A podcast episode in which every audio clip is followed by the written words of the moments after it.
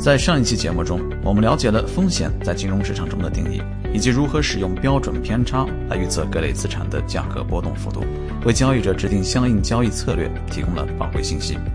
在今天的 Atos 金融小课堂中，我们将在标准偏差的基础上继续探索风险与回报。我是分析师 Glenn，今天让我们一起走进勇夺诺贝尔经济学奖的夏普比例。夏普比例即 Sharpe Ratio 是由诺奖得主 William F. Sharpe 提出。作为一名杰出的经济学家，William Sharp 在此前还提出过资本资产定价模型，即 Capital Asset Pricing Model，后者在商业和金融市场中都被大范围使用。虽然在大多数交易平台上都可以直接使用夏普比率指标，但是要透彻地理解夏普比率，我们需要先来看两个例子。假如铁蛋儿在2021年投资了一家上市汽车公司，该公司在2021年回报率为百分之十二，期间的标准偏差为百分之十。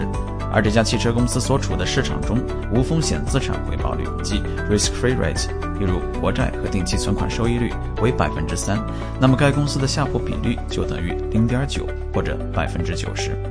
这个数字代表什么呢？先不要着急，我们来看第二个例子。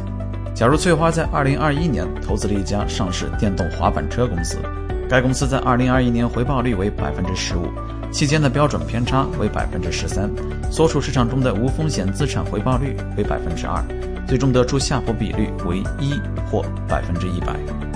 那么对于铁蛋儿来说，零点九所代表的就是 For every unit risk that is taken, is getting an additional return of zero point nine units。换言之，铁蛋儿为了获得零点九个单位的回报，他所承担的风险达到了一个单位。而对于翠花而言，他为了获得一个单位的回报，所承担的风险也正好是一个单位。相比之下，翠花对电动滑板车公司的投资就显得更加合理。所以，下浮比率衡量的是交易者的潜在额外回报和潜在风险之间的比例。通常来说，下浮比例得数越高越好，因为它说明交易者在承担同一单位风险的情况下，其潜在收益就越高。